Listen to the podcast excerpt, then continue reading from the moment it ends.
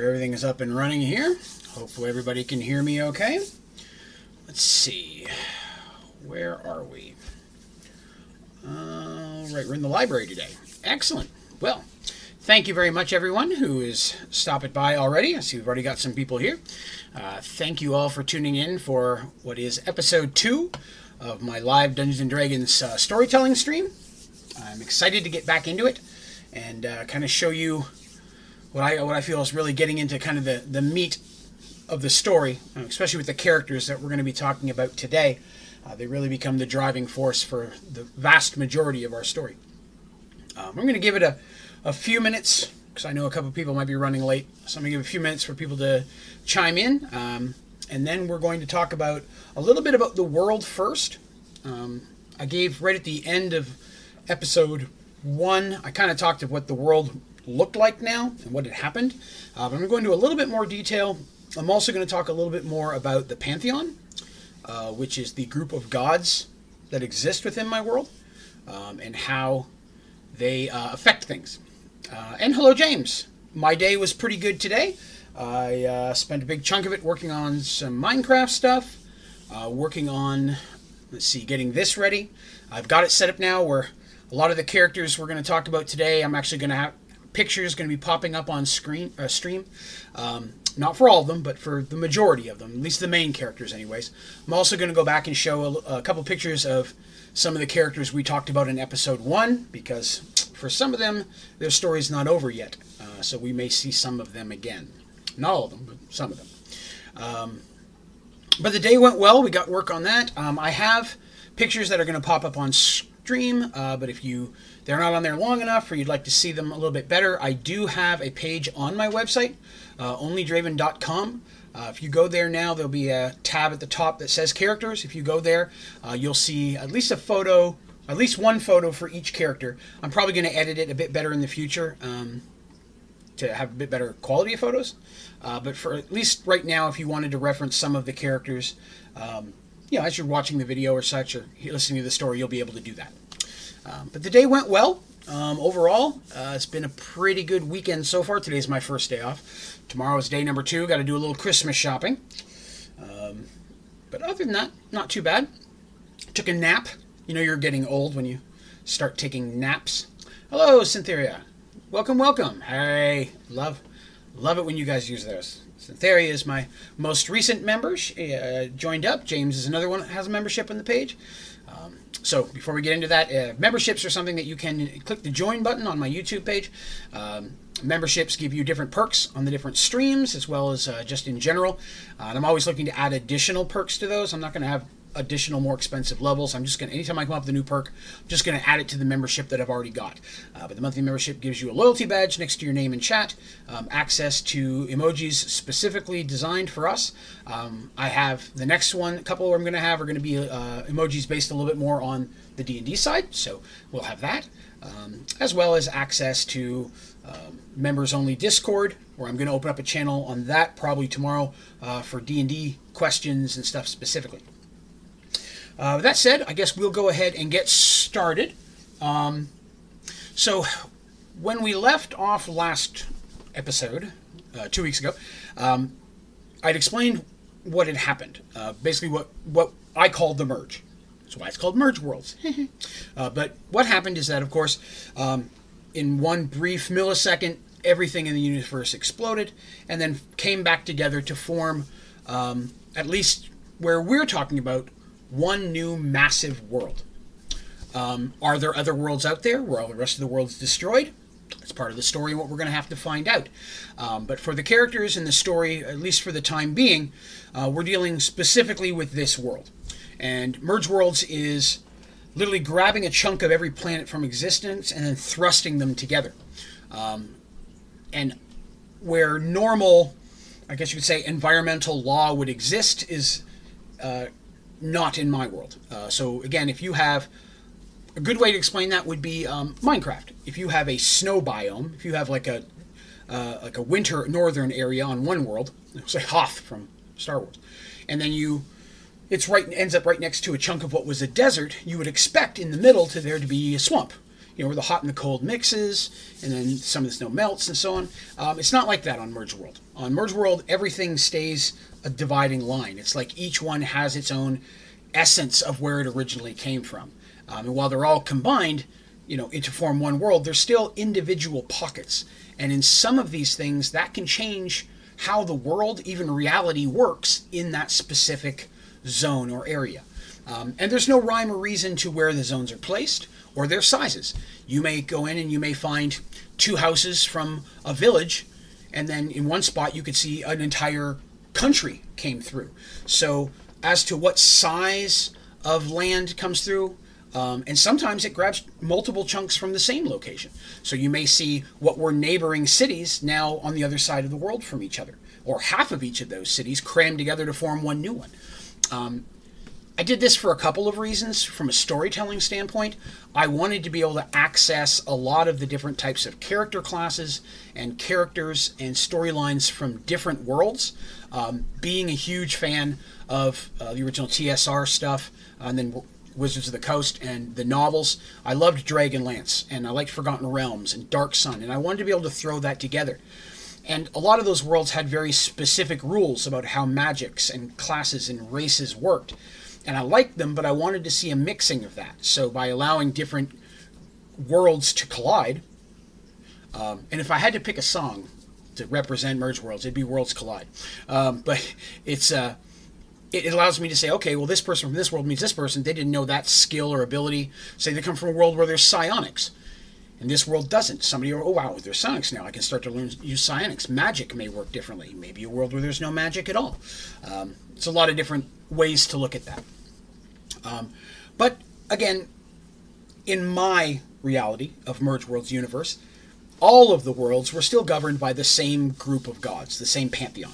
Um, the universe as a whole was created by them, and in many ways, each world was its own little, I guess you could say, experiment. Maybe not every races were there. Maybe they allowed magic to work differently, or skills, or just nature in general. It was a way for them to run different experiments and to see, you know, you know, got play with the, with mankind, which is unfortunately the the folly of all gods, the curiosity to play with those lesser than themselves, and how does that work when one day those lesser band together to overthrow those higher? So um, we're going to see a lot of that type of thing as Merge Worlds goes on. Um, but I'm going to start today by talking about the pantheon of the gods, uh, because the gods are very important to my story uh, and to the world in general. Um, and while a lot of my skills and classes are based very much on the second edition Dungeons and Dragons. I have customized a lot of that, making my own homebrew stuff to make my world work. Uh, but the gods and clerics in general work very much the same. So um, I'm going to start with the gods of good. Uh, so good, neutral, and evil is a very common concept in Dungeons and Dragons and in just many fantasy stories itself. Sometimes just good and evil, but I like neutrality in there as well. Um, so I have a very classic array of gods. Um, and some, maybe why is this God good or why is this evil? Um, good, evil, neutrality is a classification, but that doesn't necessarily mean what good or evil could completely be. Because um, I like to think that a good person could still respect or even worship an evil God because they appreciate what some things represent. Um, or vice versa. You could be an evil person, but still, you know, worship the light. You know, for whatever reason. Oh, we got a notification. we have a new member. Thank you very much, Scott. I appreciate you joining the ODG membership.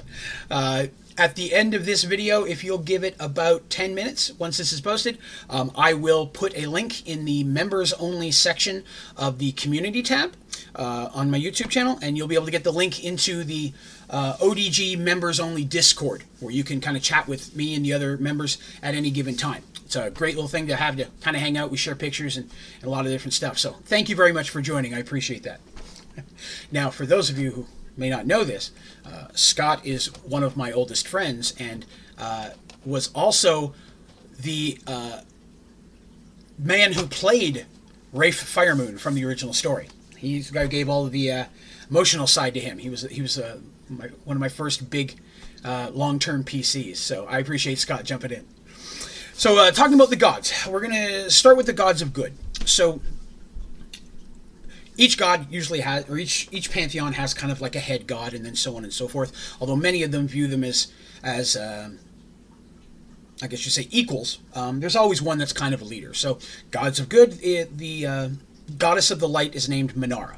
So Minara is the goddess of the light. She's kind of the head of the gods, um, and she is worshiper of the light. I mean, that's pretty much simple. So uh, holiness, anti-undead, anti-darkness, so on and so forth. Um, next is Tavian, god of life. Uh, Tavian, the god of life, he's going to be the one who's going to be your clerics of healing.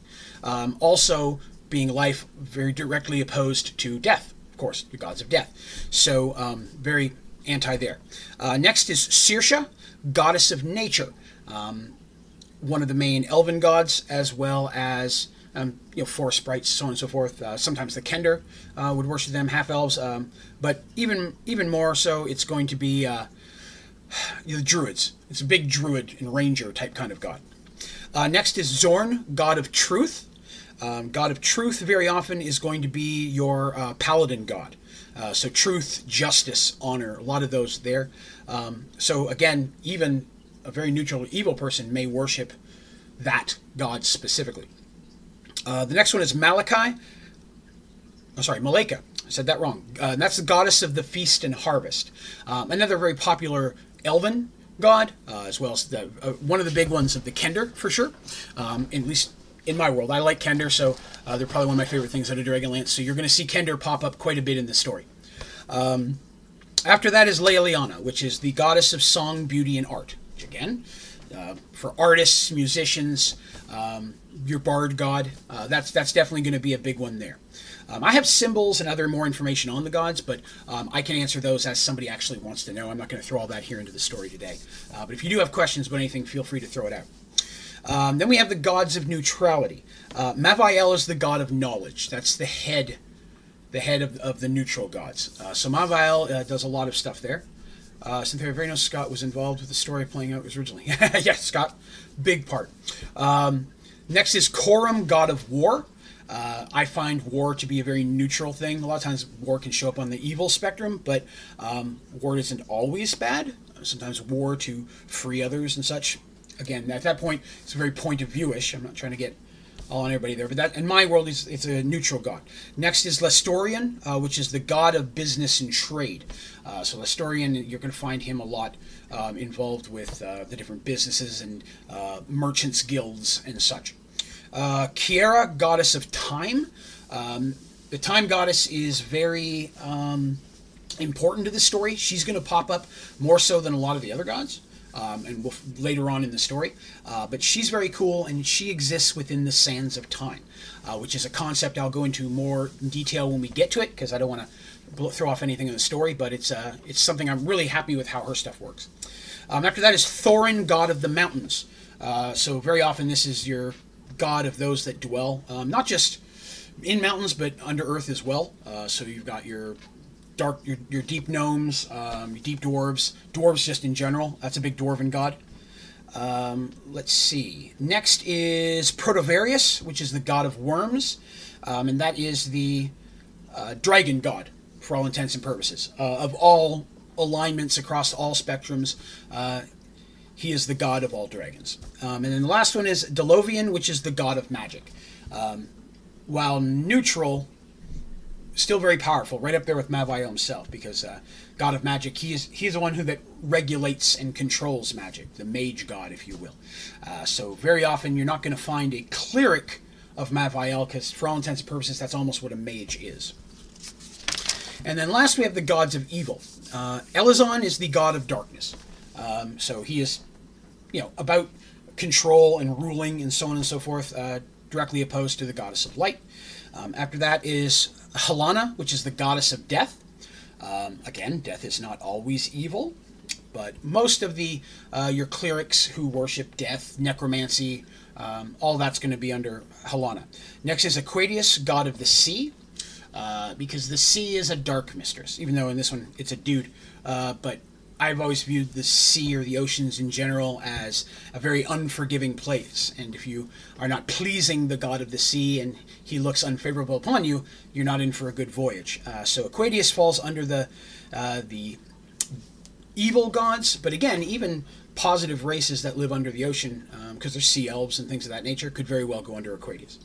Uh, next is Pandora, goddess of deception. Um, another important one to merge the story that we're going to get into. Uh, probably not today, but very, very soon.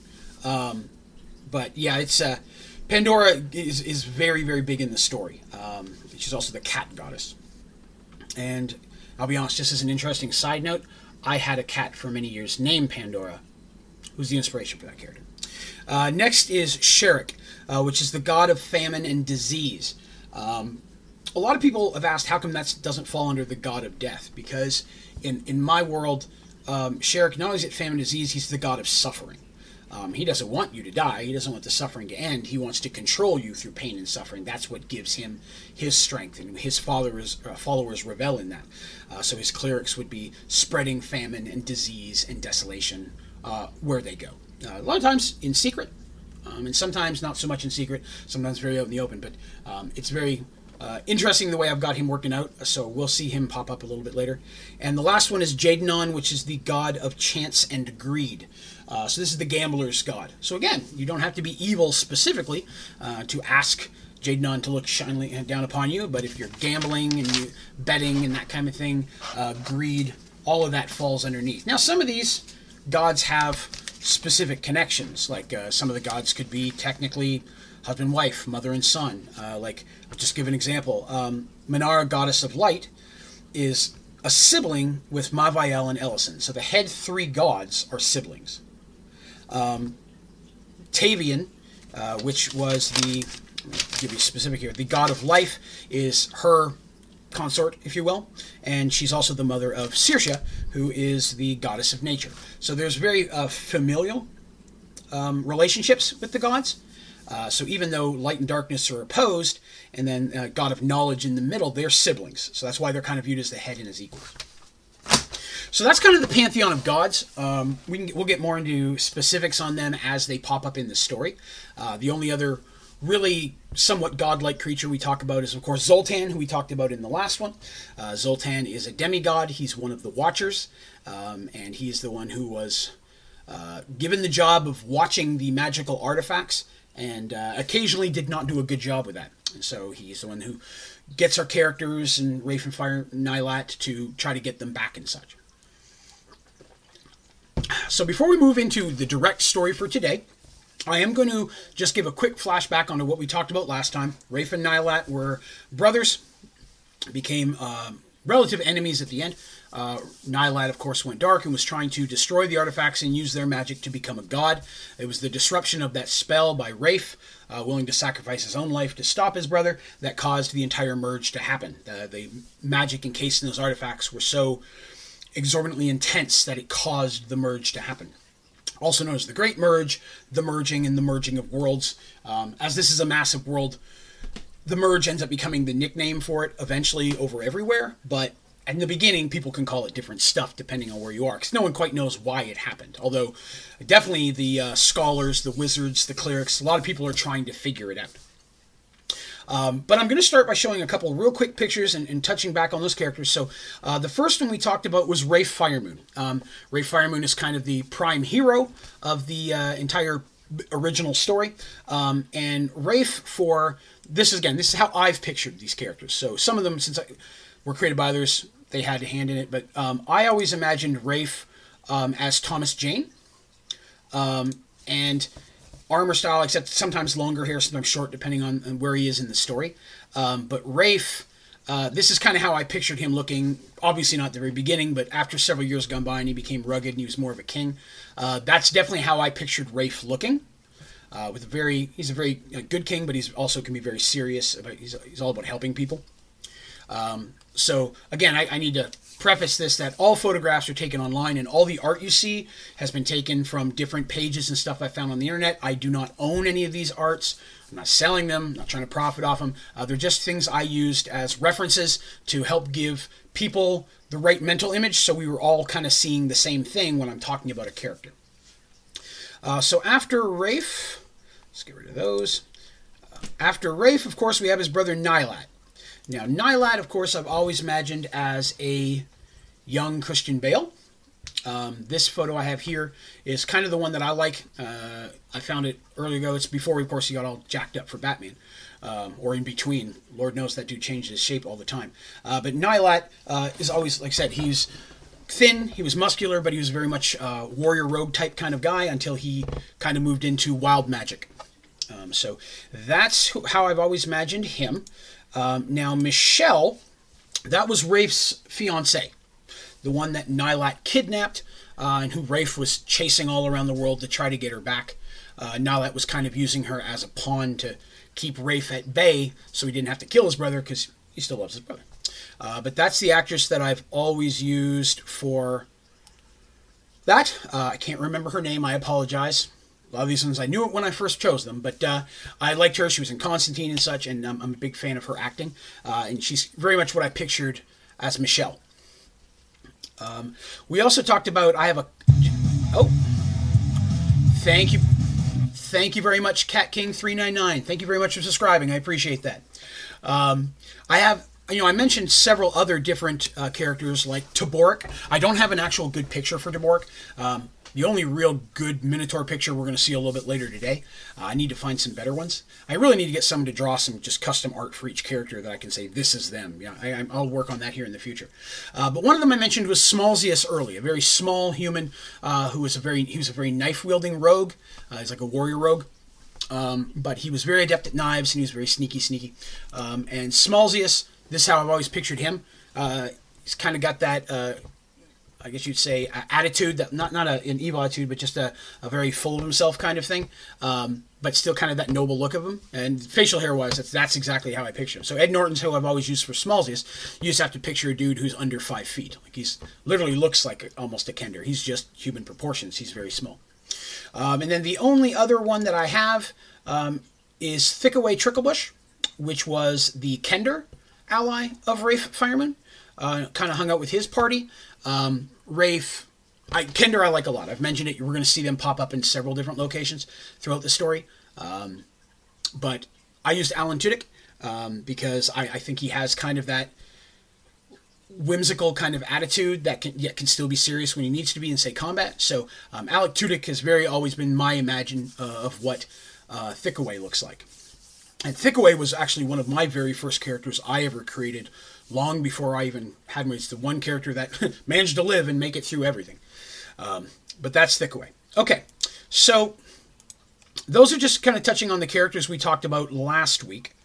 Um, but now we're actually going to get into the next part of the story. So, where we left off, you know, the great merging had happened. I explained it in a little bit detail. Um, it's a lot more information on the first episode. I'm going to try not to go over stuff I've already gone over. Um, but where we're going to take up the story today, it's been close to six months since the Great Merge has happened. Um, the world is, of course, in turmoil. People don't know what's going on. People are waking up. Family's gone. Half their city's gone. Sometimes half their house is gone. You walk out of your bedroom, open the door, and suddenly there's a jungle, you know? Or, uh, you know, you come out of your desert hut and suddenly you're on the edge of an ocean that never existed before.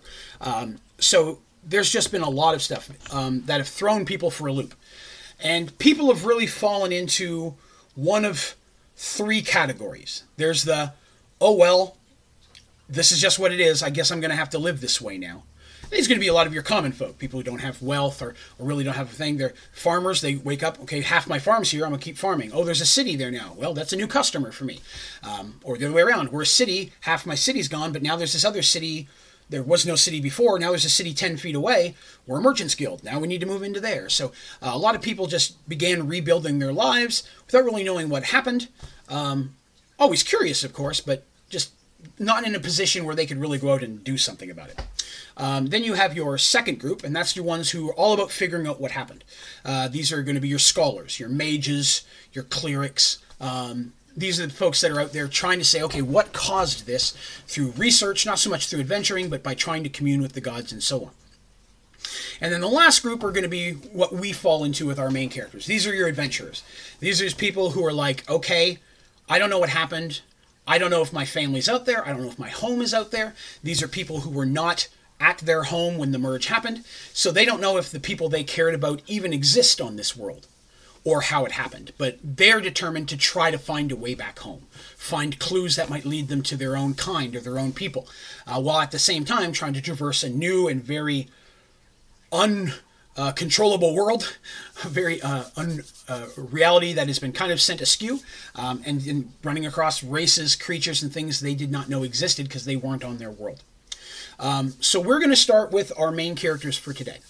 Um, our main characters are a group of eight. I held up five fingers. A group of eight. Uh, the eight of them, um, just for how they became grouped together, is the same way I grouped them way back in the original story. After the merge happened, um, they just began to try to find out what was happening and find their way home. Ended up coming into a city, um, a small city, but they needed to find, they needed to continue.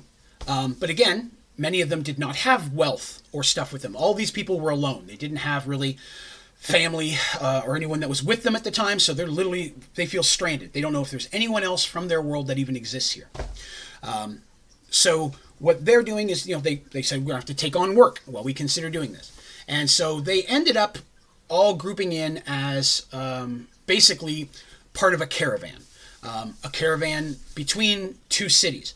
Uh, the one city's like, okay, we've been taking a caravan to this other city for years. We do it twice a year. This is where we do our big trade. We don't know if the world, the city's there, but we have to go because that's half of how we've survived. Um, but with the world being as crazy it is, we need more protection. Um, and these eight signed on as part of that. A helps get them from one place to another, um, and B that gets a little bit of profit and then some other security for themselves while they're traveling. Um, through those small travels, they had a couple very small adventures. And of the different groups and people that were there, these eight kind of uh, found solace and almost a, a, minor kinship with the uh, with each other. Um, so once they found out that the other city was there and they reached it, um, and they all had a very common goal. They all wanted to get home. Um, they decided to kind of continue on together, uh, safety in numbers because um, they learned that they could kind of trust each other in the few minor adventures that they had. And those that was the same backstory I gave the characters when we very first began their original story. I told them just what I've told you. They didn't know anything else about it. Uh, they didn't even know the Fire Moon story. They only knew what's happened since they woke up in this world. Um, so we're going to introduce our characters, and these are important because these are going to be our main characters for quite a while to come. There'll be a lot of other characters that join in, but these are going to be our primary. Uh, so I'm going to give a little bit about each one. Uh, the first one's name is Artemis Silverstar. And Artemis is an elven cleric of the god of healing. Uh, so that's Tavian.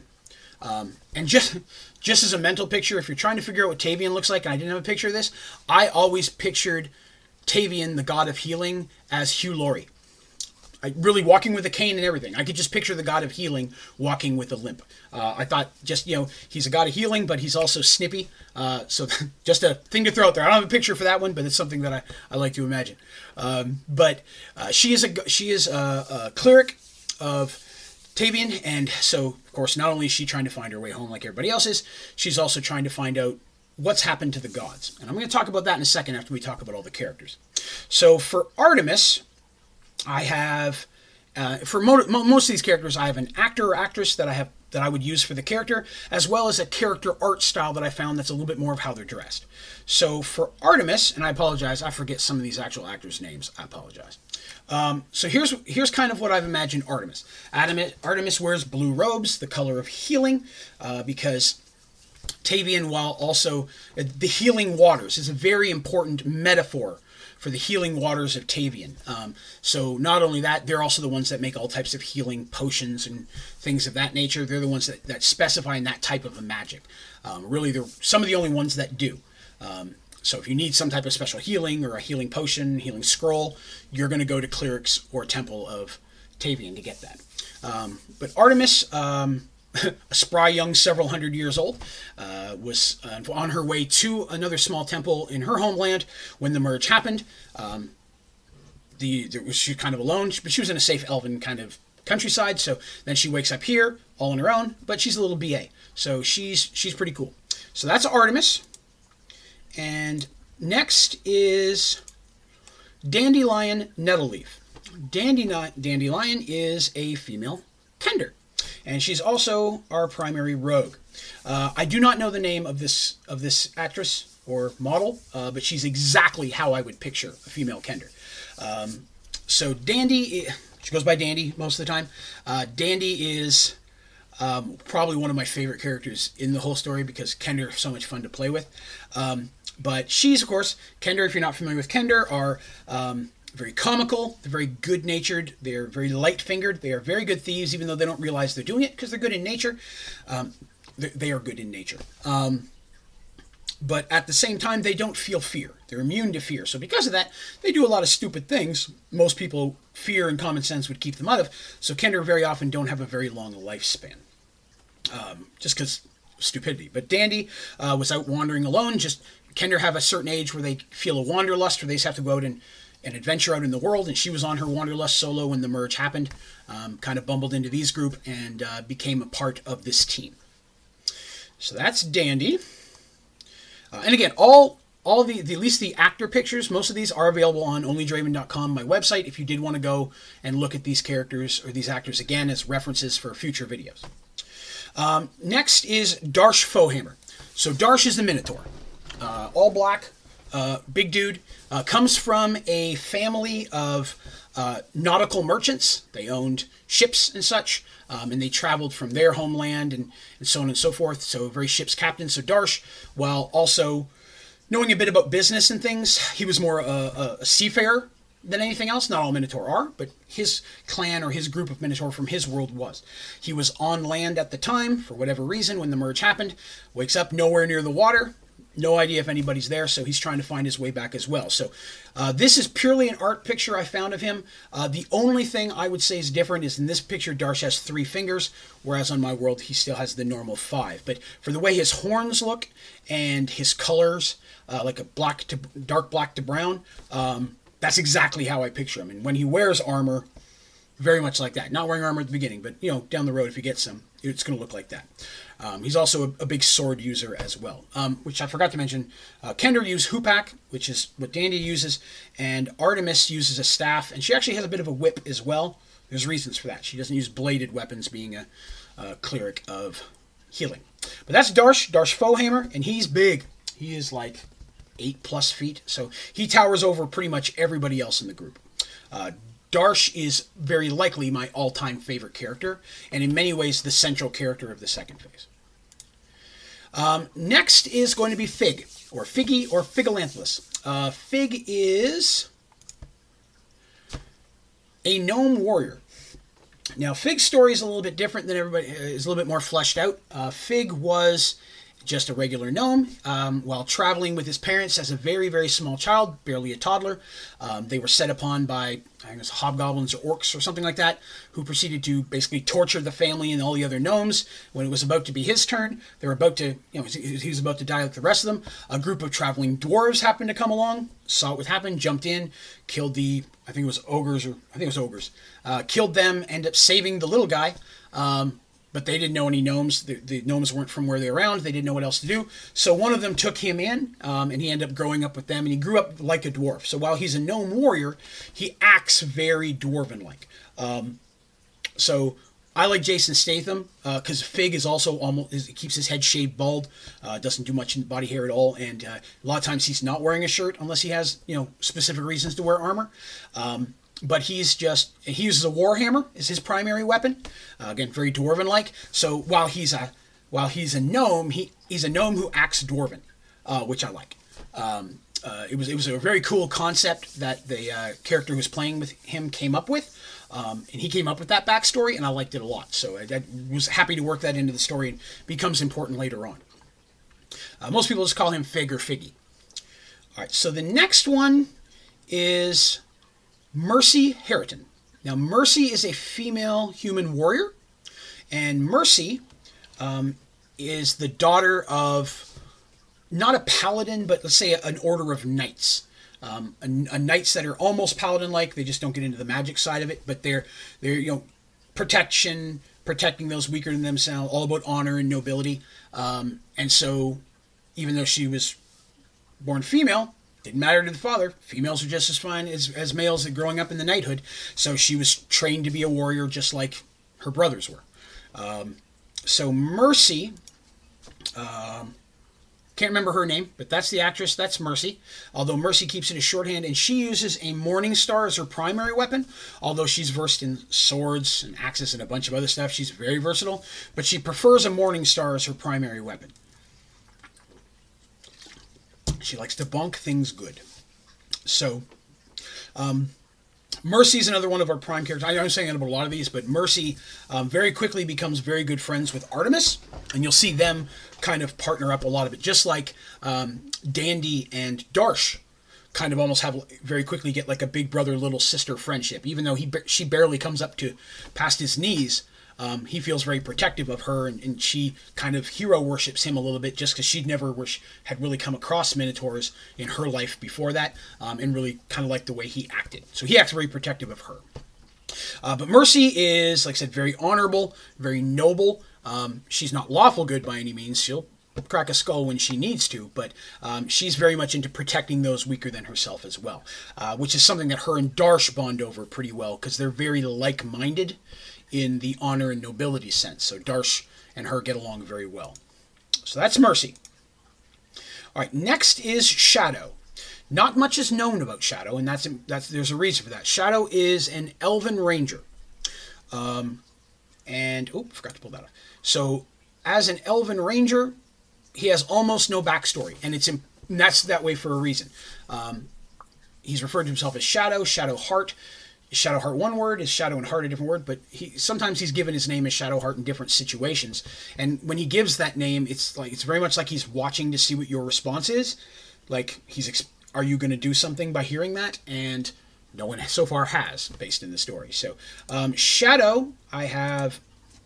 That's kind of more what he looks like on the armor side. I do not know who that dude is or what that's from, but that's exactly how I pictured him, uh, except with slightly longer hair and, of course, elven ears, maybe a little bit thinner in the face. Um, but that is Shadow. I know I'm going into a lot of detail on the characters this time. I want I'm doing it kind of now, so that way in the future I don't have to. You'll be more familiar with them, um, and we're getting close to done anyways. Um, but I wanted you guys to really see who I'm who I'm going to be talking about moving forward. So that's Shadow. Um, dual wields longswords. He's a ranger, so very much of the woods, um, nature and stuff. Um, he is very friendly with the uh, and protector of the next person I'm about to um, bring in.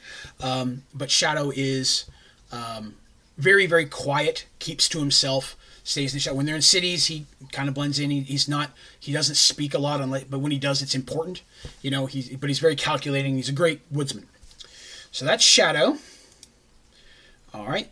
Second last one is going to be Willow, or Willowbane. Uh, Willow is an elven druid. And, oh, let's get rid of that. And uh, this, she's very small in stature, um, but she's also an elf of the woods of nature. Um, so her and Shadow get along very well, and Shadow is very protective of her. Um, so very often um, wherever she is, you're going to find Shadow. He's usually not far away. Um, and not like, in, in no way does it give off like a romantic interest, but more of a protector. Um, and even when questioned about it, he won't really say anything. But he's he's always having an eye on her, regardless of where they are. Um, one important thing in my when I do any type of D and D, and somebody creates a character, um, as part of their character creation, um, I require them to choose a phobia. Everybody's scared of something. It could be something common like spiders or snakes or heights or claustrophobia. Any of those things will work. Um, or you can pick something crazy. I'm scared of owl bears or I'm scared of dragons. I mean, that's perfectly fine too. But I want you to have some type of phobia fleshing out your character. And then usually there's a reason why, and I let you come up with that. Um, Willow's is that she is very anxious around people. She has a hard time in crowds. Um, cities literally or something she fears. She'll go into who she has to, but she just does not like that. That's one reason why she's a druidess. She was alone in nature with animals, and that's what she preferred. Um, but she is, uh, like I said, druids are a kind of cleric, if you're not familiar, and they are uh, another way of uh, communing with nature and magic and so on. So that is Willow. And then for our last character that we're going to kind of touch on of the new group is Zarin. Uh, Zarin is a Halfling Mage. And there it is. Zarin, um, of all the characters, would fall much, much more on the neutral spectrum. Uh, Zarin was from a family of um, merchant mages. They literally sold their services. Um, and it was a big honor. It was important to once you reach a certain age. Everybody goes into mage work. That's pretty much what the family does. If you have any aptitude for it, and their family had a natural skill to it, um, so they were very well sought after as protectors or as um, uh, consorts in like kingdoms and such. So they're very well known in their world. Uh, he was traveling from one job to another, basically traveling to a kingdom where he was going to be um, helping in an investigation of something or other. When the merge happened, and suddenly he's in the middle of nowhere. Uh, Zarin is probably the greediest of the group, and you're going to come across that early. Uh, but Zarin is a little bit self-serving. He's very businesslike. Um, he'll be the first one to ask, "Hey, what are we going to get paid to do this?" When other people are jumping in offering to help somebody. Um, but he he does have a relatively high aptitude for magic. Uh, so even though he's relatively young by his family's standards, he's already quite powerful compared to some of those even older than him. Um, but that's who I've got for Zarin. And there's only one last one we're going to touch on today. I think. Am I? No, I didn't. I didn't put it together. No, I did not. Okay. The last one is I'm going to mention is Zoltan. Um, and Zoltan, of course, is that demigod. And I apologize, I don't have the picture with me set up. Um, it is on the website for sure, but I didn't realize I didn't set that up here. So um, if you'd like to see a picture of what Zoltan the Gray looks like, um, picture there's a guy on the on the character section on onlydraven.com, uh, except he has very gray hair. When I mean gray, I mean it's like straight gray, like dipped in a gray ink kind of gray. All right, so today I know I've been going on for a while and I've really just been talking about stuff without sharing the story, but I really wanted to do a big introduction on these guys because they're going to be here for a while and I want you to feel very familiar with them. Uh, so if anybody needs me to pull up a picture again on the future or you're asking me something, please feel free to ask. So after their little adventure um, where the group had gone and basically become, you know, the, the guards on that. Uh, voyage. They're now traveling themselves, and now they're just trying to traveling, looking for clues. And so far, everywhere they've been, even when they've spoke to small temples and small wizard factions, no one yet has figured out how. But the one thing that everyone has learned, and this is very important, is that no one's able to directly commune with the gods any longer. In Dungeons and Dragons, a cleric prays, and that next day the god gives them their magic. These are your spells based on the type of cleric that you are. And while clerics are still able to have their spells from praying, they no longer feel a god's response. Um, very rarely are they getting, um, you know, a lot of times the god wouldn't pop in and say, "Hey, how's it going?" But the god would very often you'd feel that like you're being touched or you're being um, you're feeling that aura, if you will, like the god is looking down upon you. And and for a lot of clerics, that's become very difficult because they're used to that kind of touch, that kind of that um, feeling of a protective shield around you, uh, or, or, of being, you know, comforted almost. Uh, even the even evil gods have that same kind of aura from theirs, except for Malachi, the god of torture. That's a whole other story, um, of death and decay and such. So. Um, the clerics are not able to directly cons- no gods have spoken to anyone specifically, um, not even any signs, if you will. Um, and that's a very troubling thing because no one knows why. Mages can still cast their spells, but they can no longer.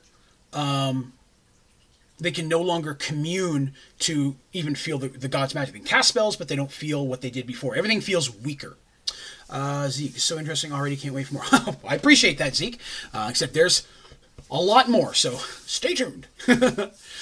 but um, so so this group have traveled along, and that's become a common theme they found out. While even the cities, I talked about cities, were smaller to medium sized cities, none of them were massive, huge cities. So they're hoping if they can find a big enough cleric's temple or a big enough mages guild that's a group of larger, more powerful altogether may have more information. Um, and that would help them find their way home. Uh, very quantum leap like. Uh, see if they in this next city will be their leap home. Um, so they're traveling, and as they've been traveling, um, they, they travel through a, a, mountainous area, and they come to a set of a, kind of a fork in the road. And imagine if you had a very rocky path. So there's rocks on the left and the right, so you have to stay on the path. Um, they're up in, they're already up in mountains, but they're not like climbing, if you will. Um, and they get to a point where it can fork, and one looks more recently used,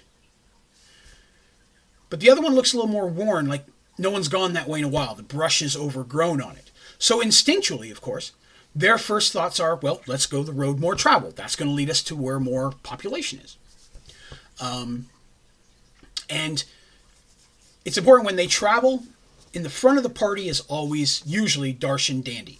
Um, they lead because Dandy, being a rogue, she's the one looking for traps and things like that. Darsh is the, the big guy up front. If something comes at them, he's their first line of defense. He's huge.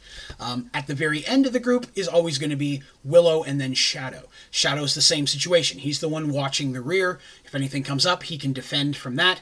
Um, Willow can jump in with spells if needed to be. Um, Druid's same situation. She can't commune with nature like she could. She still can get her spells and such, but she doesn't feel nature's touch as she used to. Um, so they're about to pass and go down the travel when Dandy kind of catches a glint, which is odd because it's not sunny out. It's very cloudy. Um, it's middle of the day, but it's not rainy, but it looks like it may rain later. Uh, but she sees a little glint on the other path. And she quickly rushes over because Kender are insanely curious. And she finds a small silver coin. And it looks like it's just been set there. Like there's no dirt on it, there's nothing growing over it. It's sitting there perfectly on the path. Now, immediately, a group starts talking. Okay, well, somebody had to have gone that way to drop that coin. It can't have been there long. But we don't really see any marks of anybody passing through. Is this a situation where, you know, somebody's traveling somewhere, maybe they need help, maybe they don't? You know, Zarin's immediately like, well, there's not going to be any profit chasing some dude. One coin's nice, but city, we can get there. We can maybe get some jobs, get some more money, and find out what we need to do. I want to talk to some more wizards, commune with my brethren, see if they find anything.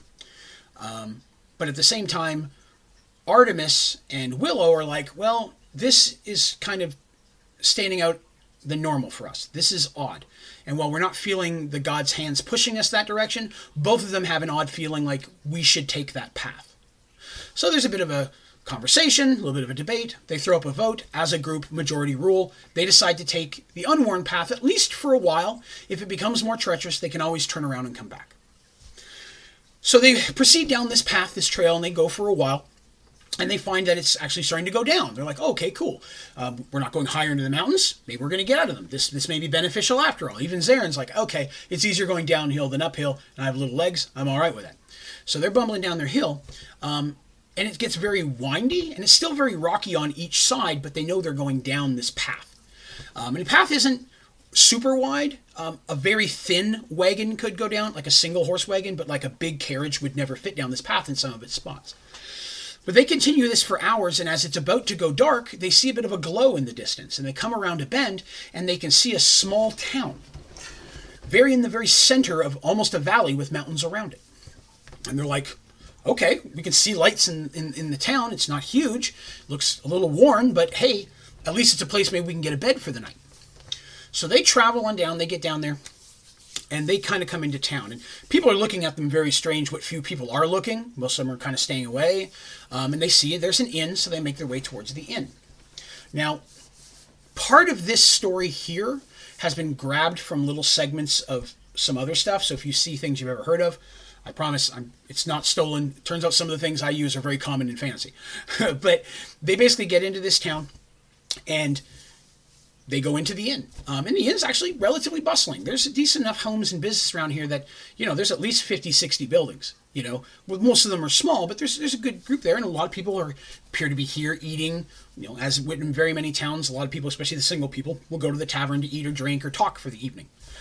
So they come in and they get some wide eyes, but the the owner you know greets them and says we don't get very many people passing through here. It's actually very rare. It's kind of treacherous to get here. Ever since the mountain fell. And so the group's like well with the mountain fell you mean the merging? And they're like i don't i don't know what you mean by emerging i mean no about 20 years ago a chunk of the mountain fell and it blocked most of the road to here. It's just a thin path now. And so a lot of the caravans that used to come down here now go around the mountains and the town's kind of fallen into bit of disrepair. We were a big logging community. As the caravans, we would sell the wood and they would take it down to the other cities. Uh, so now we just kind of all make do the best we can. So the group decides, okay, we're going to have a dinner, see if we can get a room. They've got some decent coin on them. Uh, most of them had some coins of some nature even before they all met, but they got paid pretty well for the caravan job. Uh, so they get themselves a meal and they all kind of sit down to eat. And while they're eating, the place is kind of lively, and some of the people come around, introduce themselves, and people are very friendly. And once they realize this is not a group coming in here to kill them all, this is a group of strangers that are just passing through, uh, they ask for news of the outside world, and they're shocked to hear about the merging um, because they I mean everybody felt something happened that night many months ago. Everybody remembers that, but their little section of the world really didn't change much to them. And since many of them don't travel outside of town, they didn't know the world outside had been greatly affected. So while they're playing, Dandy starts juggling, just having fun, and you know Darsh is like, you know, she starts juggling a bunch of dishes, and Darsh says, "Put that down." But he startles her, not like in a scared way, but catches her attention, and one goes flying, and a big butter dish just lands on his head. And you just see butter drooping down his face. I know it doesn't sound super funny, but it is in the context. That actually happened in the story. And uh, from that point on, butter dishes are, are, are, something Darsh does not like to be around. But he got butter in his eyes, got to wipe himself off. And while, they're, while Dandy's laughing at the whole thing, Shadow looks towards the, win- the window nearby as if he heard or saw something. Mercy and Fig, they see the signs of someone. You know, again, warriors. Darsh is a little occupied with trying to get butter out of his eyes, but Mercy and Fig notice that something. Notice um, that Shadow sees something. Shadow looks the window and kind of does gives a little nudge thing, and they both just casually get up with him and they look out the window. Um, in the distance, around an alley, it looks like someone is fighting. It looks like several are attacking one individual.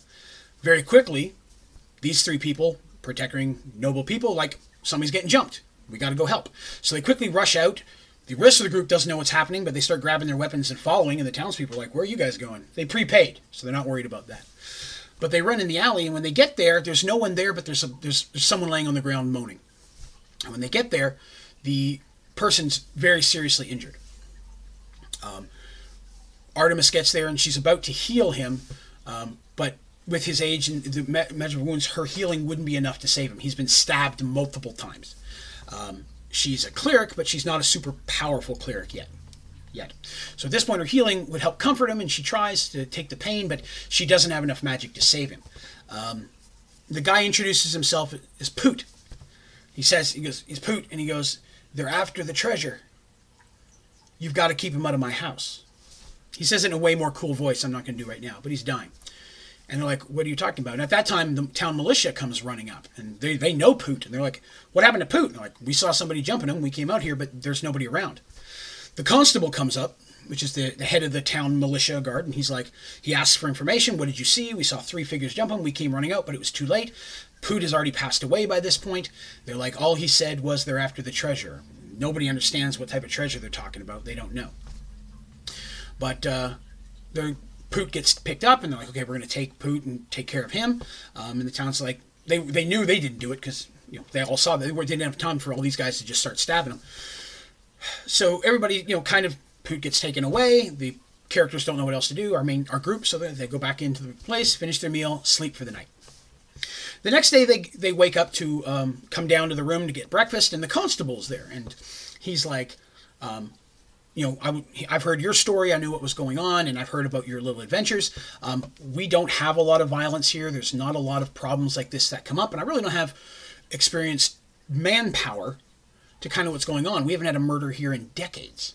Um, I was wondering if you might be interested in helping me find what happened. And immediately Zarin's like, "Well, what are you paying?" The guy's a little taken back, and Mercy, you know, goes to elbow him. Of course, he's shorter, so he kind of gets elbow in the side of the ear, which makes him fume a little bit. But he's like, I, we, we have some coin. We, we can pay you what we have. And, and Artemis steps in and says, well, that's fine. We're happy to help. We'll see what we can do. We don't want to have anywhere to be.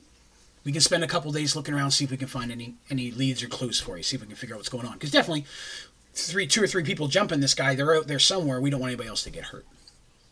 So the group begins an investigation. I'm not going to go into all details of that, but they check different homes, they talk to different people, and they go to Poot's house.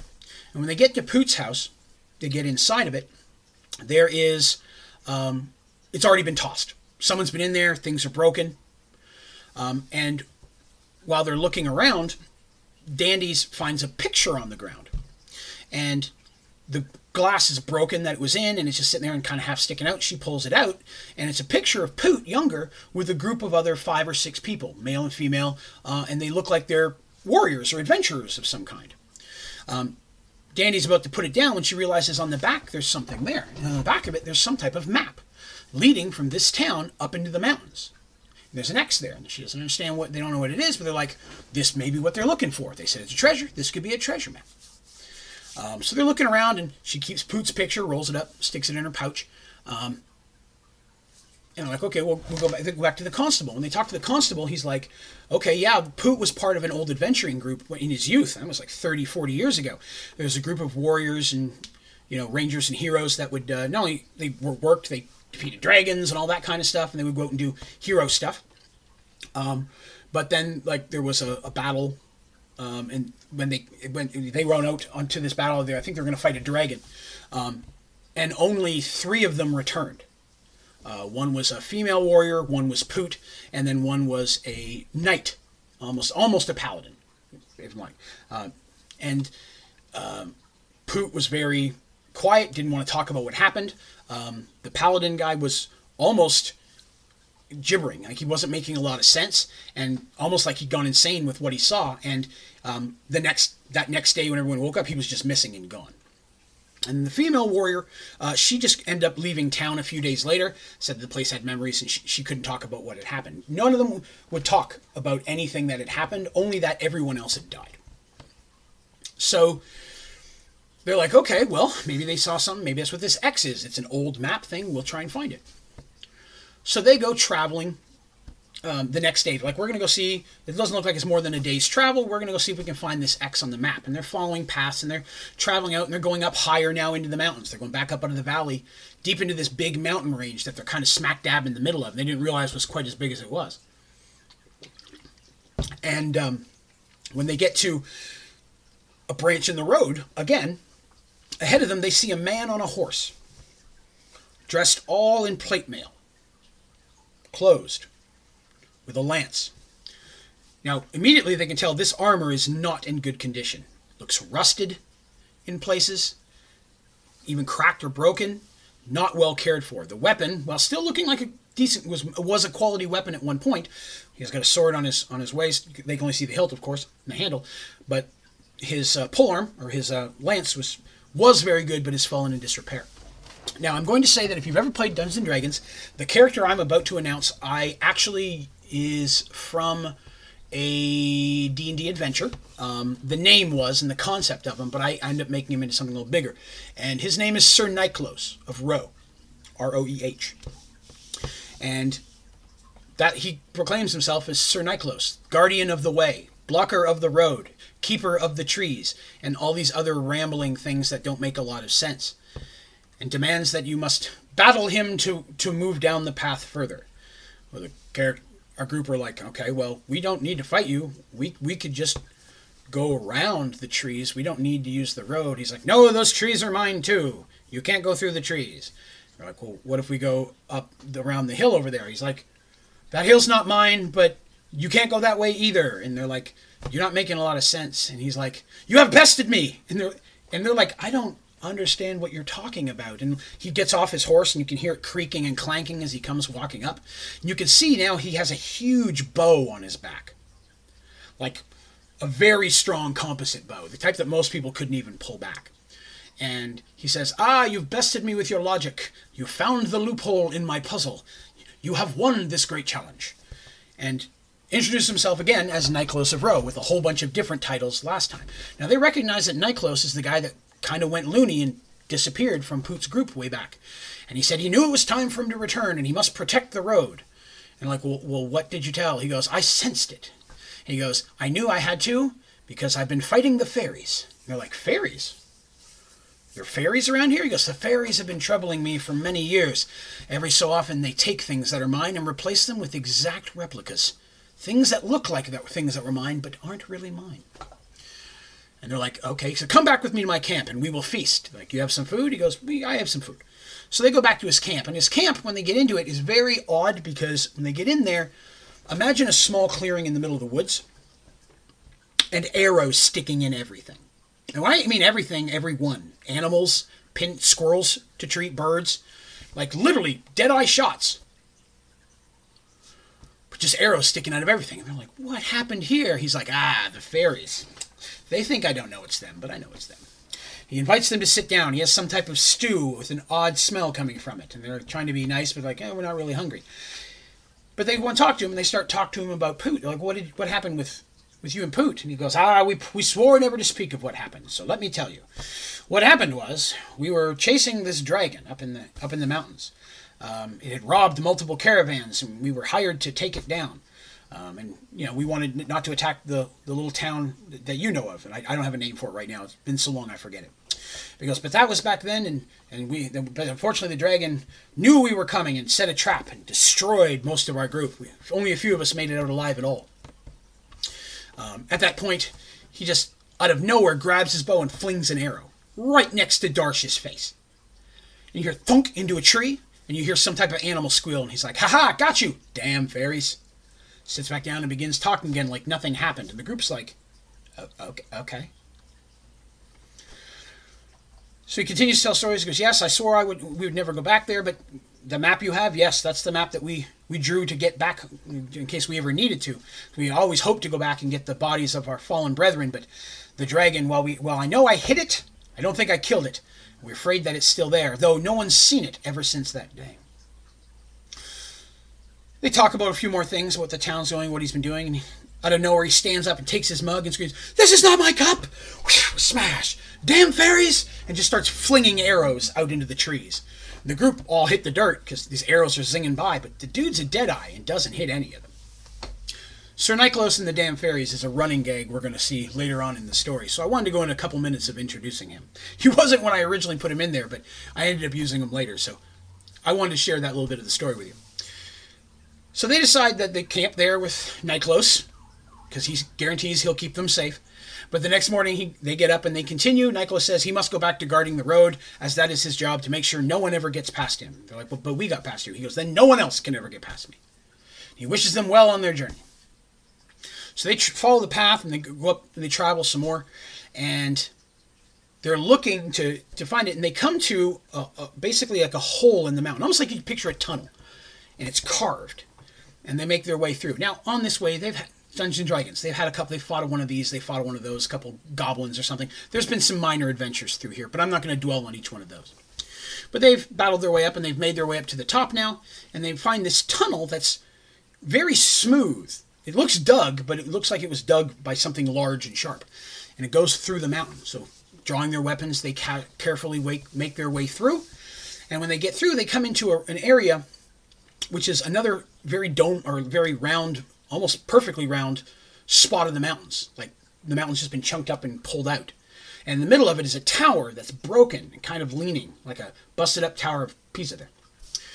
They make their way towards it, and as they get close, they see a big corpse of a dragon. So clearly they find, okay, well, obviously, this is where uh, this is where the they, they fought the dragon. I guess he got a hit in better than he thought he would and they find some corpses on the some busted armor and things on the ground of the battle, but it doesn't look like anyone's ever been here since. They make their way into the tower, and when they look inside, they find several small chests with some coin and some jewelry, some things of value in it. But they find a bunch of old boxes, crates, things that were clearly taken from caravans long, long ago that have rotted, things from food products, even leathers, silks that have just fallen into filth at this point because they've been sitting there so long they gather up what little bit of treasure they have and like, okay, well, we kind of solved the mystery to this. And they give a burial to the bodies that were there next to the dragon. Like, we're going to make our way back. And as they go to leave, they get to the tunnel. A very armored woman comes out with a group of followers, probably five or six other large warriors. And she's, and she's like, ah, you got here before me. I knew Poot had a mat there somewhere it comes out that this is the female that was part of the group. And she'd always planned on coming back, but she couldn't find the way. And Poot would never tell her where where he kept, where he hid the mat because he was in his mind because he was still a little afraid as well.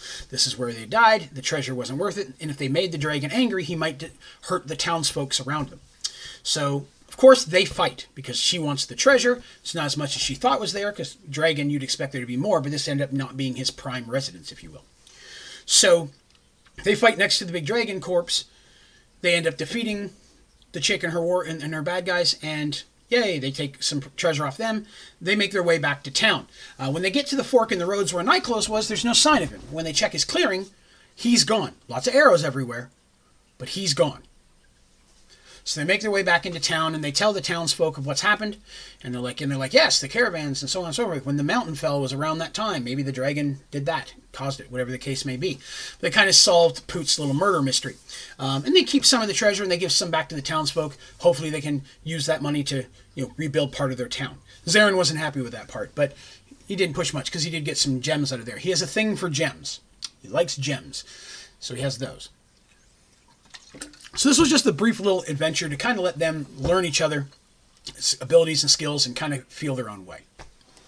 Um, the next day they leave the town. They make their way uh, out the other side of the valley, and they, they for a couple days they travel and finally get their way out of the mountains. So when they're out of the mountains, they're following along a, a big river, and up ahead they see a, a town. You know, they're traveling. That's what they do. And they find a town, and they're like, okay, cool. Maybe somebody here knows going on. And They can see that there's a, ro- a very big road running through the town as they're getting because they're coming down a bit of a, of a, a hill it's down beneath them, and the river goes along it. There's a bridge over to, a bridge over top of the uh, uh, river, and then there's even some traffic going left and right. So as they come into town, people again very wary very wary of strange people, especially when one of them's a huge minotaur and everybody's got tons of weapons on them and nobody likes a kender. Um, with this group comes rolling into town, people are very, what's going on? You here to take you fight? What's the problem? You troublemakers? Um, the thing that almost always helps them in any of these situations, hands down, is Artemis. The fact that she has a clear, she's a cleric of healing and she's wearing the holy symbol of a cleric of healing, which, if I remember correctly, is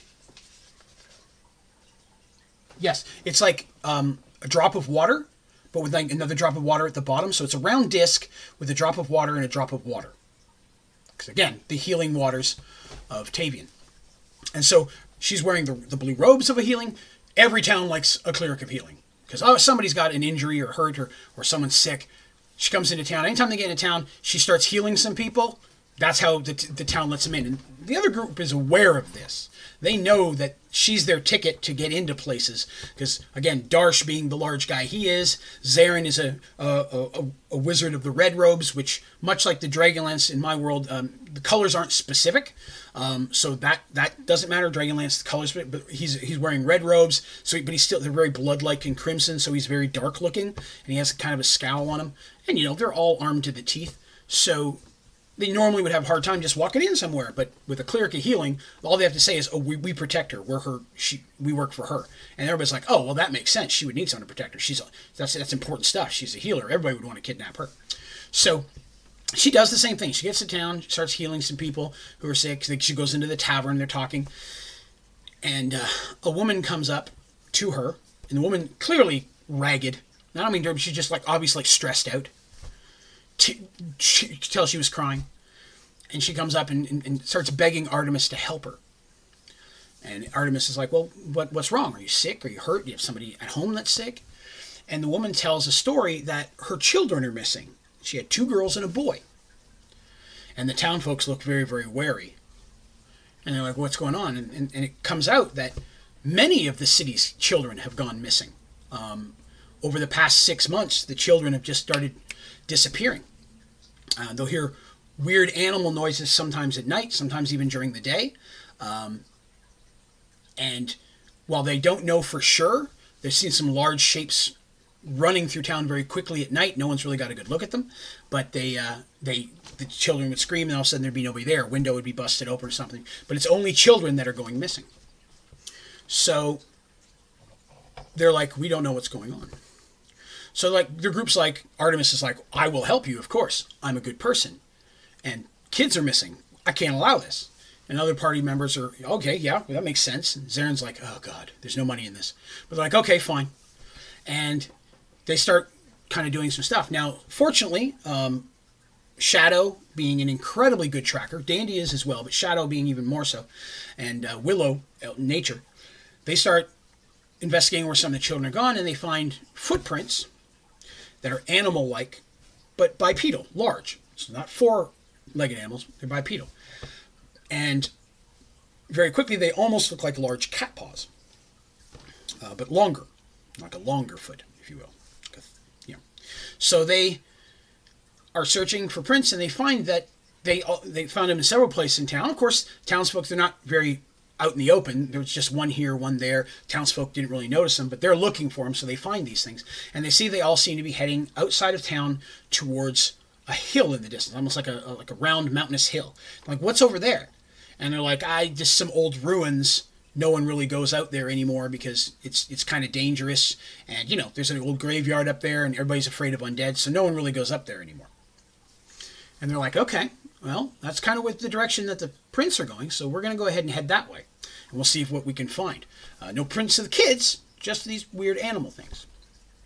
So they go heading up that following those throughout the day, and it takes them a couple of days to get there. It's Dungeons and Dragons. There's a couple small fights and adventures along the way. But when they, as again, they very easily and quickly, I'm sorry, after the first day, they very easily figure out what's going on because in as they're traveling in the distance around a small campfire, they see a group of gnolls. Now, gnolls, you know, they're almost like hyena men. While they're dog-like in stature, their footprints are very cat-like, at least in the design of them that I have. And so the gnolls see them, and most of them come running to fight our, our group because there's about 10 or 12 of them hanging out there. And then one or two of them take off with the bags on their back. And they're like, those could be kids. We, we, we got to help. So they go in and they fight the gnolls. And of course, they wipe out the gnolls because there are our heroes and there's some injuries, but they're okay. And they begin to follow the gnolls. They come across they get to the ruins, but now they're being sneaky, sneaky. They're being very careful to go in. And uh, Shadow and Dandy go do a recon, and as they, Shadow and Dandy are up in there because they're the quiet, sneaky type, um, and they get up in there and they're looking what's going on. They see that in the middle of these ruins there's a hole, and the gnolls are kind of around it, and the hole has like a rope going down into it, and you can hear noises coming from out of the hole and the flicker of lights as it's starting to get dark. And the sound sounds like mining. Now, the hole you can see used to be what a well was. It's very big stone blocks made this well and whatever this ruin was, and the blocks have cracked and been pulled aside, but the hole for the well itself is very small. Um, and they go back, Dandy and Shadow go back, and they're talking. They're like, "We think the kids are down there. That's what it sounds like. Only a child would fit down in there." And they're like, "Okay, well, we need to we need to figure out what's going on. We need to get down there and save these kids." Well, Darsh's like, well, I'm not going to fit down the hole. And most of you aren't now. Artemis probably could. Mercy could if she wasn't wearing her armor. But really, Willow, Fig, Zarin, and Dandy are the only ones that are small enough and thin enough to probably get down the hole. So they come up with this plan like, okay, we're going to make a, a scene, try to pull the gnolls away. You guys try to sneak down the hole, find out what's going on with the kids. So that's what happens. Darsh starts growling. And they set a fire off, and they're clanging against shields, and they're making a lot of noise to try to get people to uh, draw attention and to come see what's going on. Most of the gnolls run off. There's a few other gnolls, um, but Shadow and Dandy, or Dandy, is very easily able to sneak up and and take most of them out because again, she's very quiet, she's very subtle, and she can do a lot of damage when she needs to if she's being sneaky. They quickly find the rope going down the hole. They find that there's almost like a it's almost like a, a metal plate with four ropes. So imagine four holes drilled at the end so you could put your foot on it and they could lower the rope down. And there's a winch. We're like, we can't all go down. Fig's the strongest one here, even though he's little. He's again, he's all muscly. He's Jason Statham in muscle. He's like, I'm gonna lower you guys down. So he lowers the other three down. When they get down there, it's a cavern, and they can see symbols of what used to be parts of ruin sticking out of the earth. And it's very easy to see that something at one point caved in and caused whatever this was here, whatever building or something, had all collapsed into underground. And there are a bunch of kids just hanging out here. And they're mining, and they're all like, oh, what are you? You know? And they're like, hey, we've come to save you. What's going on? And like, they have us mining. There, there's supposed to be some type of treasure room down here. And if we find, and, and, we can't go home until we find it. They barely feed us. They barely give us water. We're never allowed to come out of this hole. There's no other way out of here. So we're just mining, trying to find this room. So hopefully they'll let us go home. Now, our heroes, of course, know that's not going to happen. They're either going to keep you mining or they're going to kill you, or their nose, they're probably going to eat you. So we've got to get you out of here. And the kids aren't stupid. There's a couple older kids there, probably around 11, 12 years old. Most of them are younger than that, six and seven. They're grabbing little people. There's a couple really small older kids, and they're like, yeah, that's what we thought too. We thought that they were going to kill us. So we found something, but we haven't told them we found it because we're afraid if we do, they're going to kill everybody. We've been trying to find a way out, and I think we found one, but we're afraid to run because with so many of us, they'll just catch up because gnolls are very fast. Gnolls are also tall. They're like six feet tall, big dog dudes. And they show our heroes what's going on. They, they find this there's there's this room, if you will, um, with a door that's very very sealed. Like it's not nothing locked. Like it's not locked, but there's one of those wooden beams over the thing. You have to lift it up, and the kids aren't strong enough. And they said we found a tunnel that if we follow this, it actually comes out in a group of rocks about you know several hundred yards away from where the camp is. But a group of us going that far, there's just no way we're going to be able to make it away from the hundred gnolls that are chilling upstairs. Because there's a lot of gnolls. Probably should have said that. There's a lot of gnolls. At this point, they hear a noise up top, and, they're, and, and one of them, Danny goes running back, and it's Fig says they're starting to come back. The Fig, they're starting to come back. I can see them. You know, I can hear them, and they're like, we, they, they, we, we got to get these kids out of here. Fig's like, I'm coming down. I need catch me. And he jumps. Of course, they don't catch him. Fig falls sprains his leg a little bit, but it's, it's like a 14, 15 foot drop. But what else are you going to do? He can't really get away from the gnolls. They're going to come back and find dead bodies up there because you know, they didn't hide them. So they know something's going to happen. So they jump down.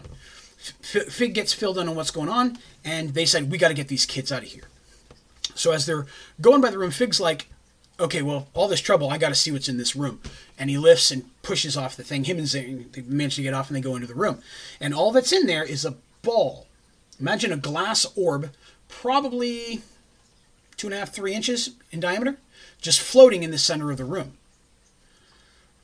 It's up in the air, and it's like just kind of lightly bobbing in the air. And they're like, okay. And they get up, and Zarin casts a little spell, and they're like, okay, well, it's not trapped in any way. And he reaches out and takes it. And it's just in his hand, it stops glowing. And they're like, what is it? He's like, I don't know, but we don't have time to find out. Slips it in his bag, time to run. So they get out there and they follow and they gather the kids, and there's about 30, 30 kids at this point. They didn't all come from that one town. The Gnolls have raided a couple other towns as well. But our heroes are like, hey, we can get them back to this town, then we can get them to their regular families. Let's get them back to the town that we know of, the one that's closer. So they, they funnel these kids out and, you know, they start trying to get away. Now, our other four heroes, which are all still hanging out up, up top, because the Gnolls couldn't find them, they, they kept hidden. The Gnolls went back. They've been looking for a sign from their compatriots the compatriots are lighting a torch across the valley. They see this line of kids and four little short people running along. They're like, hey, there they are. Let's get going. So they hoof it down there as well. And about the time that they catch up with um, Dandy and Willow and them, they hear the noise of the gnolls. The gnolls have also noted this going on. And you can see just a group of gnolls coming. So at this point, it's we've got to hurry. So they're running, but there's no way they're going to outrun the gnolls. And while our heroes are good warriors and even got a mage and such there, that's still like 100 gnolls. There's no way they're going to be able to beat these gnolls. And they're like, what are we going to do? We don't know. We just keep running. And they're running with the kids, running with the kids. And Dandy says, you know, something insulting. I the term we used, if I'm right, is not. Uh, I could I could get demonetized, so I'm not going to use it. But she said something very insulting to the gnolls. Kenders are great at taunting,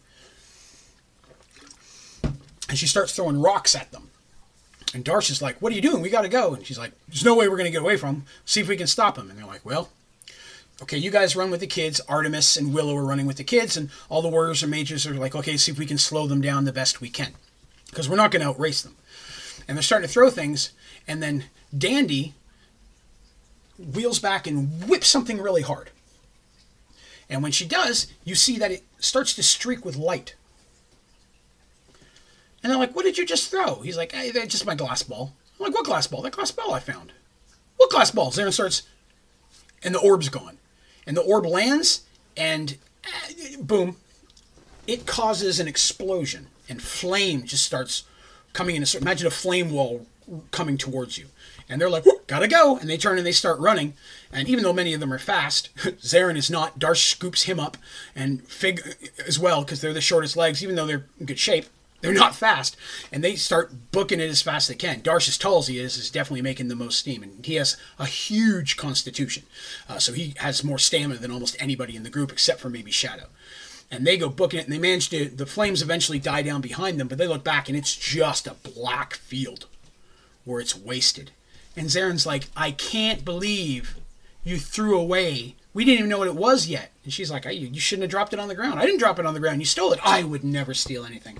I've never been so insulted. Because again, Kenders steal things without really realizing they steal things. Very slippery fingers. So they're like, should we go back and look for the orb? And they're like, no, we got to get these kids out of here. And Zarin, very irritated, goes, what if it's still there and it could do that again? They're like, if it's in the middle of that, cause the crater thing, it's best we don't have it. Which is silly thinking, because of course you want to have that. But they decide to go back to town. Takes them a while to get back. They get the kids back there. Kids are safe. This is very, very cool. Um, everybody's good. The only person they don't find is that lady who wanted her kids back. For some reason, she's not there. But everybody else, oh, our kids are back, and we can make sure the kids get back to the town now that the gnolls aren't a problem. We're in good shape. And they're like, okay, very cool. That's awesome. Uh, well, glad we could help. We didn't really make any money out of this one, but you know we're glad we were to help. That's Zarin's thinking, anyways. The rest of them, like, they're just happy to do a good thing. Fortunately, they didn't learn anything about the merge in this situation. They didn't learn anything about what happened with the world in general or how to get back home. So, like, okay, well, I guess we'll just follow the road. Which way do we want to go? North? Or we want to go south? And I guess we'll just go this direction. It's the opposite direction. It's the you know because they, are coming down to the town. The road went left and right. They decide they're going to go north because they're told that at least there was way up in that distance, a very big town that had a mage guild in it. And Zarin's like, okay, maybe we can get some answers there. They might talk to me. I can get in there. Maybe they know something about what's going on with the merge. And they're like, okay, we'll do that. So they spend the night. They get free food and lodging because they did save the kids. The next day, they proceed to continue on their adventure. So they've had a couple little adventures now. They've got their feet under them. And there's a lot more in-depth stuff as part of that adventure. I mean, I could write down the different conflicts and the the cool maze that was under the ground where the ruins were and such, and the history of the ruins. But for the purpose of these two adventures, it was mostly just to get our characters used to how to fight with each other, um, how to use their skills, how to you know how they could work well together, use those skills. Okay, you're the good person at this, but you're the really good person for this reason, and, and kind of work that out. So it's really a, a development to, to kind of get them, okay, we're a group now, and this is how we roll. It's a dice joke, how we roll. So they then say, okay, cool. They start traveling north. And as they're traveling north, they travel for a couple of days, mini side adventures. But as they get um, to where, you know, the road starts to go through a bunch of trees, it continues through deep woods, they continue on through. And as they're traveling, it's getting close to night. They're like, well, we better start making camp here soon. They see a little house in the distance. They're like, oh, there's a house up there. It's just off the side of the road, little clearing. They get up there, there's a little well, a little smoke coming from the chimney. Looks like a quaint little home.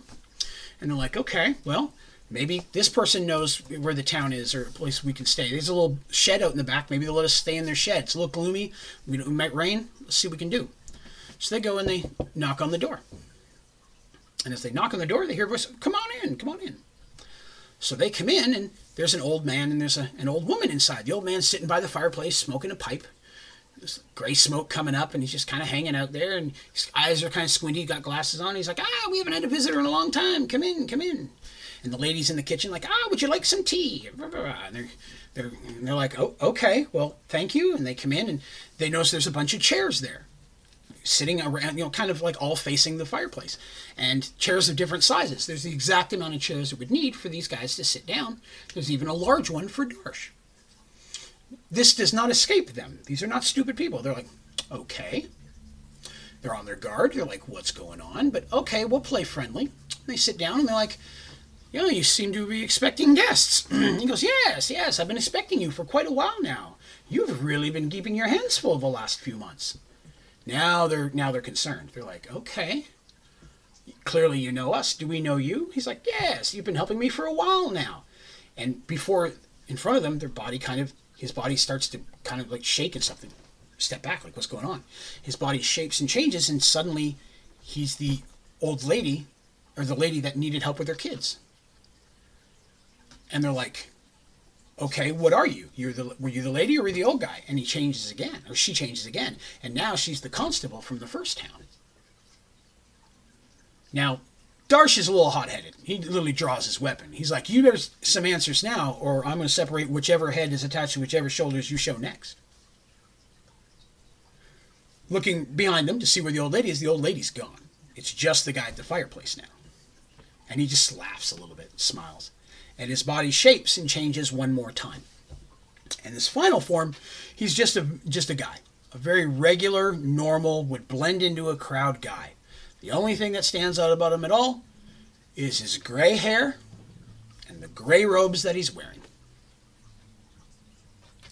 And he introduces himself and he says, I've been watching you for a while. You're exactly what I need. My name is Zoltan, and I have a problem. One moment, my throat's getting dry.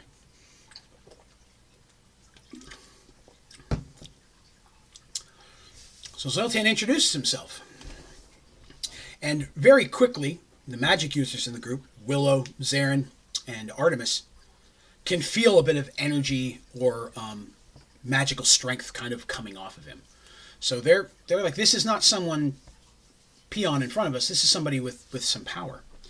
And he introduces himself and he says, "My name is Zarin, and I am the Watcher.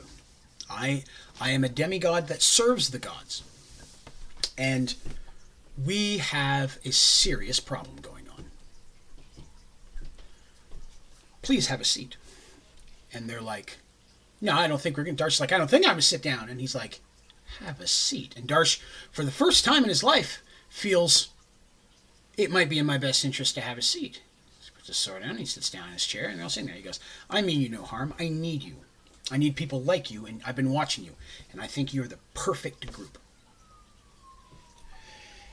They're like, perfect group for what? He goes, I need you to fix things. The world is broken. An epic event of proportions beyond the scope of your imagining has happened. And it has literally rewritten reality itself. And I need you to fix it. And they're like, well, you know, flattered you think we can do something like that, but I don't know what you're going on. He goes, I know what caused the merge, and I know how you can fix it. Now this catches their attention. They're like, okay, nobody knows what happens. He goes, and he tells them the basic story of the Firemoon Brothers, which was episode one. If you've not seen that, I recommend going back, pausing real quick, and watching episode one, and then coming back to here. Are you back? Good. So he tells them the basic story of the Firemoon Brothers. He said that at the end, when the merge happened and magic was hurled out and thrown, and everything went crazy, in that brief second and this new world was created, a energy surrounded this planet. An energy so strong that the gods can't get through it any longer. Something is blocking the gods from getting in. And they're like, okay, well, you're a demigod. How did you get in? He's like, that's a very good question. I knew I was picking the right people. I have the opposite problem. I can't get out. This shield, this force, whatever it is. I don't know what it is, but it's so powerful that it limits myself and even that of the elder gods. While they can still send their magic through perfectly fine, their ability to directly communicate is overwhelmingly, overwhelmingly limited, literally to one person in a day, if not months, whereas they used to be able to speak to any of their loyal followers as needed, to give signs or omens or prophecies. But now they can only direct target. And that's how they've spoken to me. In that brief instant where the universe reformed, my brothers and sisters, the other Watchers, gave what power they had to thrust me into this world. Because, you know, a millisecond's a lot of time for someone with that kind of power. But not that much. So he goes, they're like, well, what happened to the other demigods? He's like, I don't know. Were they destroyed in the merge? Do they exist? I know only that they used their magic to push me through, but now I'm here and I can't get back out the shield. I don't know what's going on outside, other what brief communication I occasionally get from an individual god. But I have been traveling the world for several months. I'm a demigod. I can get around here pretty quickly. And I have been figuring out some of the things that have been going on and what needs to happen. The problem is, I need you to get something for me. And they're like, okay, what's that? He goes, when the merge happened, the magical artifact weapons were not destroyed. Their magic was unleashed, but they still exist. They're still here throughout this new world. I need you to get them back. If we can get them back, I believe I can use their magic to break the shield. And then at that point, the gods together very likely have the ability to put things back the way they were. And they're like, You mean you can get us back home? He goes, Yes, I, I believe that can happen. I mean, I, I'm only getting vague from them. They can't directly speak to me, but I'm, I'm getting this is from them in my own research. I believe that the gods all together, they created the universe. I don't see why they can't put it back. But this event was so huge. That's correct. This guy is not good at holding his artifacts. Thank you, Cytheria. He's like, I need you to get them back. But there's a problem. And they're like, well, it sounds like there's a lot of problems. He goes, but there's, a, there's an extra large problem. We're not the only ones trying to get them. And they're like, okay. Well, what else is it? He goes, I don't know. Whatever it is is incredibly powerful. I can only see it as a shape of darkness, a void in my view. When I look where something should be, when I use my magic to reach out to try to sense what it is, I only see a blackness. It's like my energy is just enveloped and pulled away. I can't see who or what it is, but whatever it is, it's also using people to try to gather the weapons as well. And I'll be honest, it got a head start. I need you to get them back, or at least as many as you can, because if somebody else gets access to all of these, what they could unleash could be even worse than the merge that's already happened. Well, they're like, okay, well, this is a, a big job. Why us? That's what Zarin says. Why us? There are a lot of people. We can't be the most powerful people in this world. Why us? And Zarin says, because you're touched. They're like, okay, well, well what does touched mean? And Zarin says that throughout the universe in every world, when a, when a life is born, when a life is brought into existence, in that brief second, when that soul links with the child, whether it's a human, an animal, an elf, person, a tree, when that soul of that living thing, the light flares to become the essence of what that person is going to be, in that brief instant, sometimes a god feels pulled to that soul, senses that that soul is special, and that if the potential of that soul is unleashed, something that will directly affect the god that feels pulled to it will happen. Now, will it help the god? Will it hurt the god? The gods don't even know. But in that moment, they have a choice. They can reach out and they can touch that soul and unlock its potential. And from that point on, somehow that person's life will be intertwined with that God, that God's followers, or that God's desires or wishes. Something they're going to do is going to affect that God's existence, better or worse. Sometimes it's for something very small, sometimes it's something really big. He said, Rafe Firemoon was touched. So I was able to find him and his brother. But rarely do you see more than one or two touched people on a given world in a generation. It's not common for this to happen. He goes, All eight of you have been touched by different gods. But each one of you, at the moment of your inception, was touched, which is what unlocked your potential. Somehow it caused you all to end up in the same place when the merge happened. All from different worlds, but all ending up in about the same place and drew you together. And you've all felt that kind of pull. Eight touched people in one group. I've, I've never been able to put together a group like that. You are the best chance I have of literally getting out there and doing something that will really affect the world. And I need the world affected big. I got to get this stuff fixed. I'm not even want to say anything. A little bit of this is probably kind of on me. I mean, I did my best to guard the weapons, but their power was beyond even what the gods could assume they were. When Nylat took those and used them to cause all this to happen, he literally was about to become a god. The magic that caused all this could have caused him to become a god had the spell been created.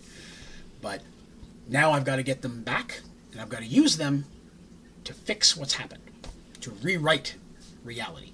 And I need you to do it because I'm still limited by some of the rules. I still can't directly affect. I can do a little bit more than I could before, but I can't directly affect events. I can only guide them. I can put you, I can give you things, I can give you information, I can point you in the direction they have to go. But I need you to get these back as quick as possible before whatever that darkness is gets a hold of them first. And I know that whatever it is already has one. They're like, okay, so where do we start? He's like, I'm going to be able I, am going to be able to open up a portal. It's very small. It's only going to be for uh, just a minute or so, but I'm going to be able to get you on the right path. And I'm going to give you these. And he holds up his hands, and falling from them are two necklaces. He says, if you take this and you spin it, he flicks one. It spins. As it spins, it doesn't stop. It gets faster and faster, and a thin beam of light starts pointing back towards the front door. They're all looking at it. What's that? He goes, this will point you to the closest artifact. They're my own creation. I used a bit of my essence. I've spent so much time with these. I, I, I know their magic. These will help point you in their direction. I will give them to you. You can choose who holds them. I, I trust you in that. Uh, and I'll open up a portal to as close as I can get you to the first one. And once you go through, I just need you to gather them. Now, I'm going to do my best to commune with the gods. I'm going to try to go out and find more information on whatever this thing is that's trying to get them. And I'm also going to try to find more information on where these things may be so I can help you future. But it may be a while before you hear from me.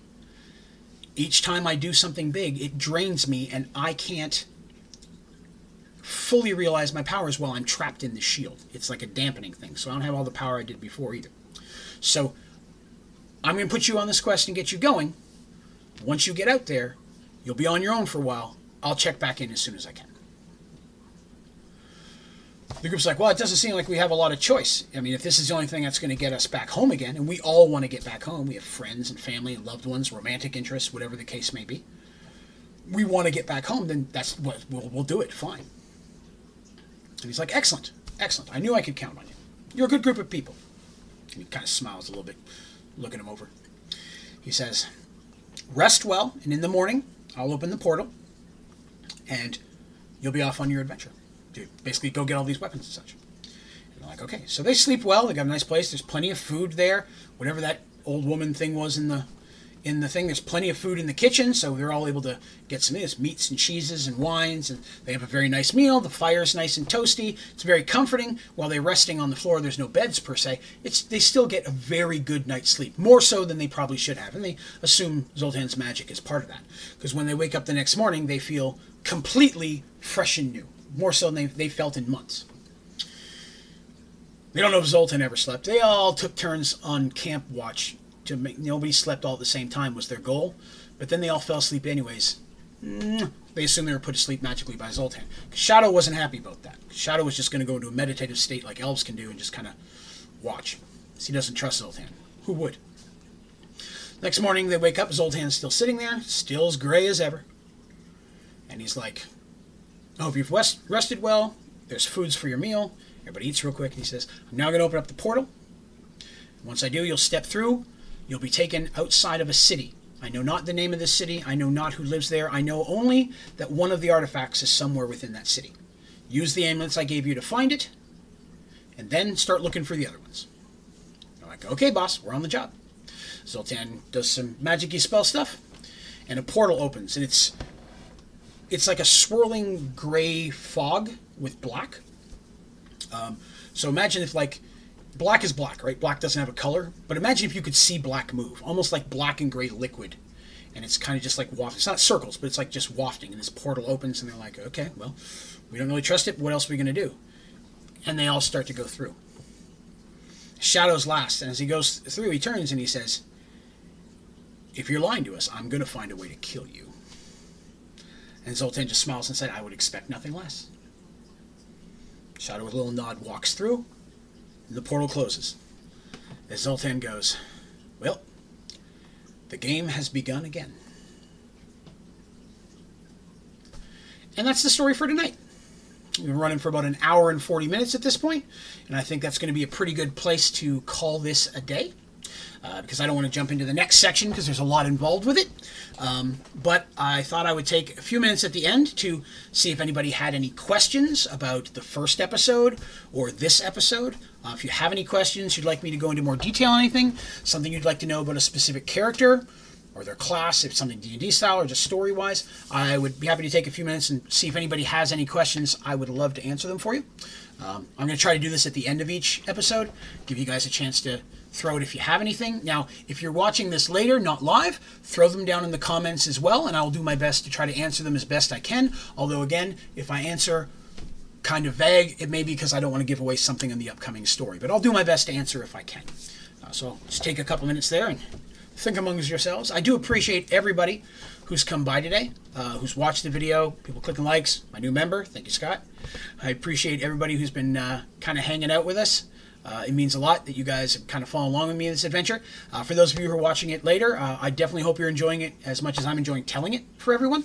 Um, it'd be great, again, to continue this. I'm going to do it every other week, uh, at least until the story's done. I mean, this could take six months or more, depending.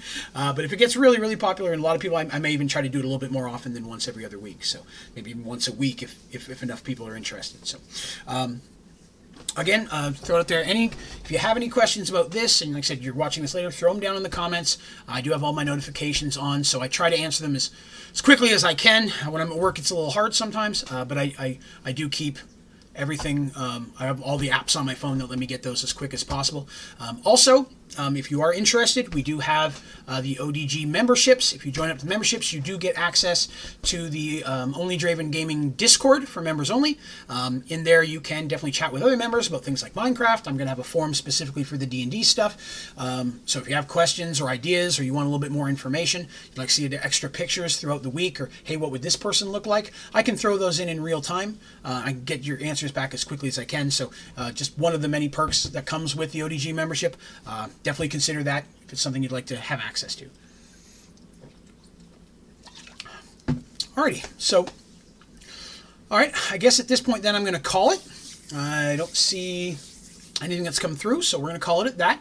Um, again, thank you everybody so much for coming by and watching this, uh, and everybody who's been clicking like, and everybody who's been subscribing and, and sticking with the channel. Uh, it means a lot to me that you guys are interested in this story. At least seems you're interested in the story.